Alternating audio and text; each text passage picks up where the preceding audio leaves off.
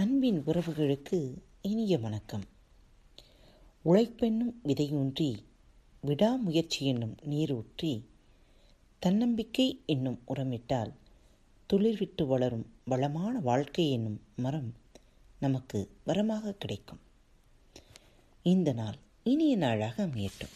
அடடி அதே பழைய பேனா? டென்ஷனை எப்படி குறைப்பது என்ற உங்கள் பதபதைப்பான கேள்விக்கு பதில் சொல்லும் முன் டென்ஷன் எப்படி உண்டாகிறது என்பதை புரிந்து கொள்ள வேண்டாமா? இந்த காட்சியை பாருங்கள். அவனுக்கு ஆஃபீஸ் பத்து மணிக்கு. நன்கு தூங்கிவிட்டு அவன் கண் விழித்த போது காலை எட்டு மணி. இன்னும் இரண்டு மணி நேரத்தில் ஆஃபீஸில் இருக்க வேண்டும். அவசர அவசரமாக பாத்ரூமுக்கு ஓடுகிறான். கதவு சாத்தியிருக்கிறது. உள்ளே அவன் மகன். உள்ளே உட்கார்ந்துக்கிட்டே தூங்குறியா? வெளியே வாடா.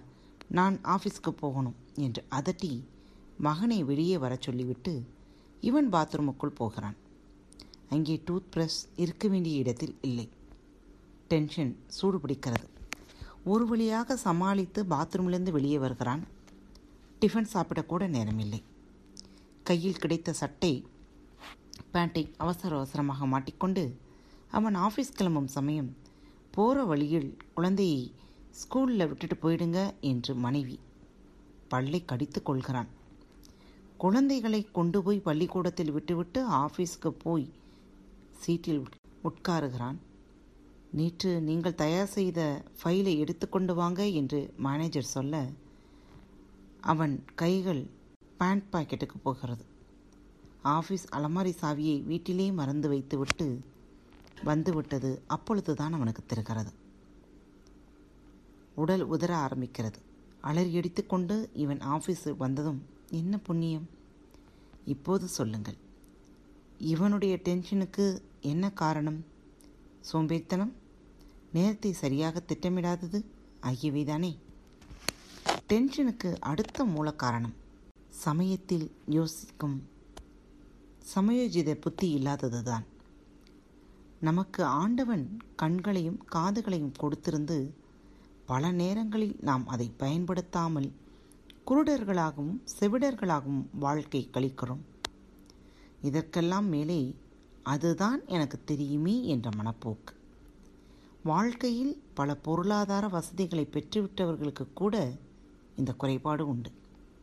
உதாரணத்திற்கு அவன் ஒரு பெரிய கூடைப்பந்து சாம்பியன். பின்னாளில் வளர்ந்து ஒரு பெரிய அந்தஸ்துக்கு வருகிறான்.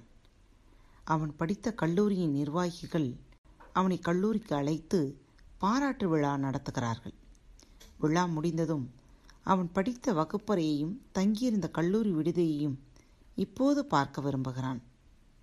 கல்லூரி நிர்வாகிகள் அவனை பழைய வகுப்பறைக்கு அழைத்து போகிறார்கள். வகுப்பறையை பார்த்த அவன் அதே பழைய வகுப்பறை என்றான். ஹாஸ்டலுக்கு அவனை அழைத்து போகிறார்கள் அதே பழைய ஹாஸ்டல் என்றான். அதில் அவன் தங்கியிருந்த அறைக்கு அழைத்து போனார்கள். வழியில் சிகரெட் வாடை அடிக்கிறது. அவன் அதே சிகரெட் வாடை என்கிறான். கல்லூரி நிர்வாகிகளும் அவனும் அறையை நோக்கி வருவதை பார்த்துவிடும் மாணவன் ஒருவன் தலைதெறிக்க அந்த அறைக்கு ஓடுகிறான். அங்கே அந்த மாணவனின் ரூம்மேட் ஒரு சக மாணவியோடு குழாவிக் கொண்டிருக்கிறான். நிர்வாகிகள் வருவது பற்றி அந்த மாணவன் அவர்களுக்கு எச்சரிக்கை கொடுக்க அந்த மாணவியை அறையிலிருந்த ஒரு அலமாரியின் உள்ளே ஒழித்து நிற்க வைக்கிறார்கள். நிர்வாகிகளுடன் உள்ளே நுழையும் விளையாட்டு வீரன் அதே பழைய அறை என்கிறான். நிர்வாகிகள் அலமாரியை காட்டுகிறார்கள். அவன் அதே பழைய அலமாரி என்கிறான். நிர்வாகிகள் அலமாரியை திறக்கிறார்கள். உள்ளே ஒளிந்து கொண்டிருந்த பெண் வெளியே குதிக்கிறாள். விளையாட்டு வீரன் பழக்க தோஷத்தில் அதே பழைய பெண் என்று ஒழித்து வைத்த மாணவன் அலறுகிறான். இந்த கதையில் இருக்கும் நகைச்சுவையை எடுத்துவிட்டு கருத்தை மட்டும் பாருங்கள். பல சமயம் நம் கண்முன்னே தெரியும் காட்சிகளை கூட நாம் சரியாக பார்ப்பதில்லை என்பதற்காக சொல்லப்படும் கதைதான் இது. ஒருவர் டென்ஷனாக இருக்கிறார் என்றால் டென்ஷனுக்கு காரணம் அந்த சூழ்நிலை என்பதை விட டென்ஷனாகும் நபர்தான் என்று அடித்துச் சொல்லலாம். எல்லா வேலைகளையும் தனி ஒரு நபராலே செய்துவிட முடியாது. வேலைகளை பகிர்ந்தளித்தே தீர வேண்டும்.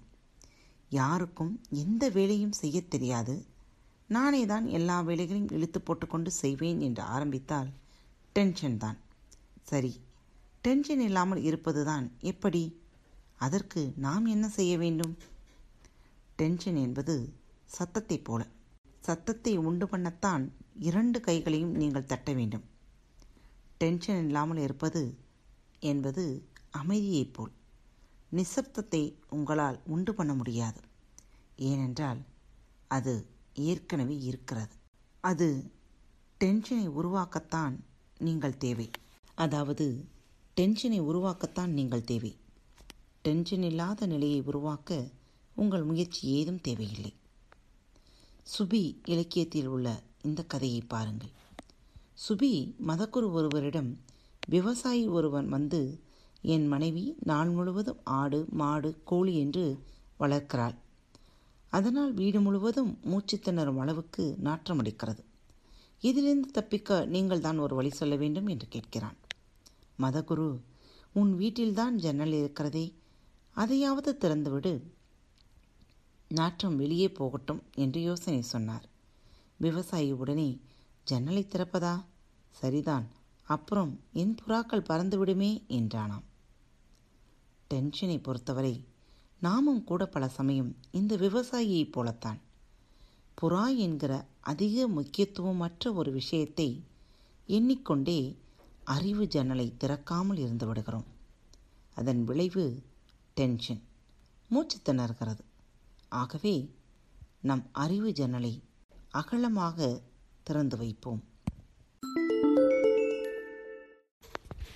உங்களை முன்னேற்று உங்களுக்கான அந்த ஐந்து நிமிடங்கள். நெடுநீர் மறவி மடிதுயில் நான்கும் கெடுநீரார் காமக்கடன் திருக்குறள் எண் அறுநூற்றி ஐந்து.